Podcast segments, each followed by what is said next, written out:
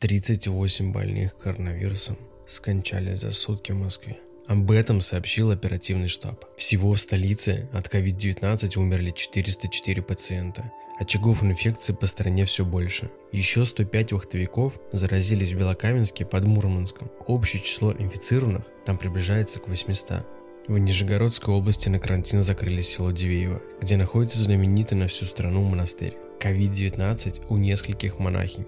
Регион сейчас на четвертом месте по числу заразившихся. Там выявлено больше 1200 случаев. Власти распорядились ограничить въезд в область на майские праздники. Электронные пропуска с 5 мая начнут вводить в Кемеровской области. По всей стране ускоренными темпами идет строительство и перепрофилирование больниц, создаются резервные койки.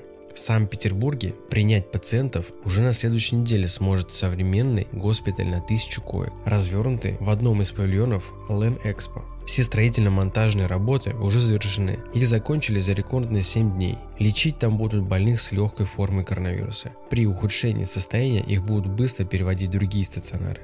Врачи напоминают, чтобы сохранить здоровье и жизнь, необходимо соблюдать защитные меры. То есть быть дома и сократить социальные контакты – но, к сожалению, до сих пор это не все понимают.